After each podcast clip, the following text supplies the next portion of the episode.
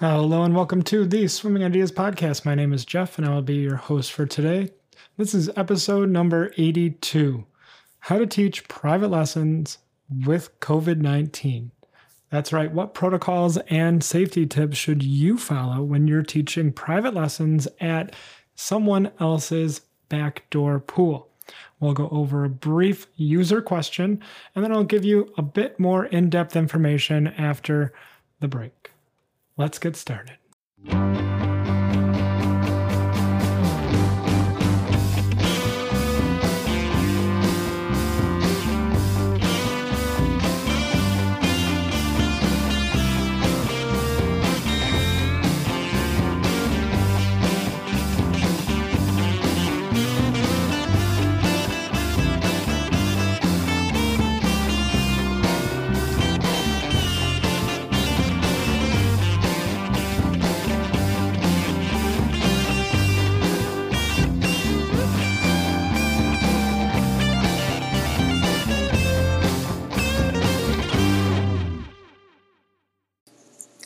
Hi, Jeff. Part two. I'm trying this again with my question. I have novice swimmers, um, a set of uh, twins uh, who are um, they are water safe, but they need work on their strokes.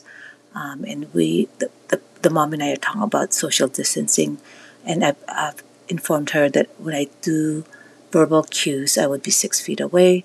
Uh, without my mask, and then when I get near them, put on the mask. It's still very uncomfortable. Uh, and I'm still trying to get um, a sense of how to approach it. Um, and I, I, I, have three other uh, swimmers that are less experienced than these twins. Uh, and so I wanted to just get a feel on how you address that. So I look forward to hearing back from you and I'll talk to you soon. Bye bye now that COVID 19 is spreading across the United States, as of today, June 29th, 2020, there are increased cases in Florida, Texas, Arizona, and California. That means that right now we're working on how can we handle this situation and still protect ourselves and our participants while teaching swim lessons. Now, the listener question that you just had from Rowena uh, talks about how she's been struggling or has a question about how to teach uh, a pair of twins and also how to teach a number of two year olds that she also teaches out of the same pool. Now, most of you may uh, be, some of you may be private lesson instructors that have your own pool in your backyard and have clients come to you, or you are a private lesson instructor that goes to other people's houses and teaches lessons out of their backyard pool. Both of these things will apply to the following discussion that I'm going to have here. Uh, highlighting the stuff that Rowena and I talked about on the phone. So she went ahead to the Anchor Swimming Lessons Ideas um, message link and asked a question there, and that's where that question is coming from. So if you have your own swimming question, feel free to follow the link in the show notes or just go to swimminglessonsideas.com, scroll to the bottom of the page, and click on that Ask a Question link. You can record your own question and be featured in a future podcast episode. But we talked on the phone separately offline, and we talked about how a swim instructor, and specifically a private swim instructor, can safely interact with swimmers in the water. Now, she's working with a pair of twins um, that would be swimming at the same time, and then a number of two year olds, one after another, individually, one on one. And the question is, how do you handle that situation in a safe way, considering that coronavirus, uh, so COVID 19, is primarily transmitted via droplets, so your breath. Um, like in your spit and in the aerosol that comes out when you breathe and speak and talk or laugh and scream. How do you protect yourself and how do you protect your swimmers from you? So, uh, the first thing to consider is what type of pool do you have? Um, is it a shallow pool? Do you have access to platforms or benches that will raise the bottom of the pool so your younger swimmers can move about on their own? And then, are the parents willing to be in the water with the swimmers? So, the swim instructor could be standing on the side the pool deck, so not in the water, and giving instruction to the parent and the swimmer. So they would say, okay, we're going to begin with front glides in a circle, walk around your pool three times, and here's how you want to hold your child doing the front glide. Make sure you're giving them kicks, and your instruction is going to be primarily towards the parent, guiding them on how to do what you would be doing in the water. The other option is if the parent is not willing to do that, and if you are comfortable being in the water with the swimmer, you would be the person um, in the water doing the lesson, and you would have some personal protective equipment, which I think is essential and effective at being in the water. So, a lot of the guidelines that I'm using and, and talking about are from the state of Illinois and the COVID 19 guidelines that they published for recreation and youth sports. And they have some really robust guidance on the Illinois Recovery Act. Uh, I think it's called Recover Illinois. Uh, but they have tons of literature on there, and I can put a couple of links on the show notes there too. Uh, but uh, they're saying if you can maintain six foot of social distancing, that's ideal. Um, if you cannot, then you should be wearing a face covering or a face mask of some sort. Now, the swimmer can't wear that covering because it's going to get them, uh, they're not going to be able to breathe uh, with a face covering. And if they have a plastic face shield, the swimmer, it's going to fall off once they put their face in the water. So the instructor, I, I would recommend, wears a plastic face covering. So it's a plastic face shield, and it's going to um, keep most of any transmission from you by going directly down into the pool. And any of the swimmers' droplets will be unlikely to get around that face shield. It's possible, uh, but it's mitigating that risk. It's lowering that risk of transmission. And you do your instruction much the way you used to, um, but I would try to work in more distancing and independent movement things as you can. So uh, the recommendation number one would be to stand at the side of the pool while the parent is running the class by themselves. And, and really, I think that's the most ideal option here is you want the parents to be interacting with their child where you are not.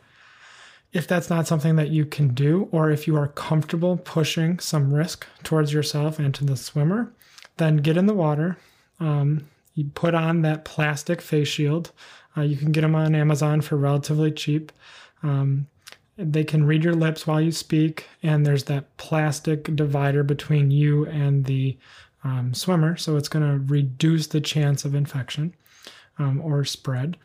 And you can teach your lesson in much the same way. Um, there's not as much risk with the touching and the the hands on the child's back or guiding their arms uh, because you're in the water, and a lot of that um, droplets are going to wash away and be killed by the chlorine. And then maintaining as much as you can that face shield between you and the swimmer and just keeping your distance so they're not spitting on you or breathing really hard or your face isn't very close to them. You want to keep them at kind of arm's length and supporting when possible. The other option is uh, that's like for two year olds.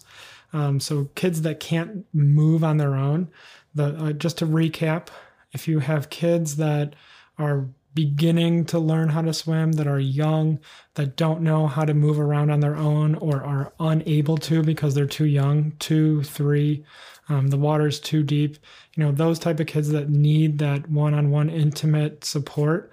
My first recommendation is to have the parent be the teacher. So extend the age of like a parent tot class. And instead of just singing songs and playing games, you're going to be guiding the te- the parent through the steps that you would be doing as the teacher in the water. So instead of you doing the supported front glide, the parent is doing the supported front glide, and you're telling the parent what to do, how to do, and how to correct them. Um, so you're coming, you're more the um, the ballroom dancer instructor, where the couples are doing their thing and you're telling them how to do it. If you're comfortable and if the parents are comfortable, then if you want, you can get in the pool, wear the face shield, uh, and then you can run your lesson much the same. Keeping in mind, you don't want the child to be breathing in your face and you don't want to be breathing in their face. Keeping your distance as much as you can. So, staying far away, but within reach so that you can react if they need it, um, providing as much opportunity for individual movement as they can without your direct involvement.